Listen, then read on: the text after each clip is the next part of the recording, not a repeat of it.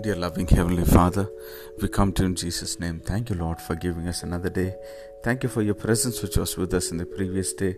We pray that your presence will go ahead of us today and do mighty and marvelous things, Lord.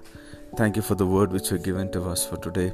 Yes, indeed, Lord, you are our praise, Lord, for you have done great and mighty things in our lives, Lord. Yes, we want to keep remembering it. We want to keep thanking you, Lord, for all the marvelous things that you have done.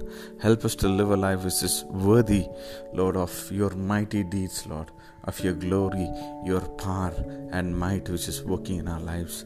We have our existence in and through your power, Lord. Thank you, God. We pray that you will be magnified in our lives, that you will be glorified in our lives, that you will be exalted in our lives, Lord Jesus.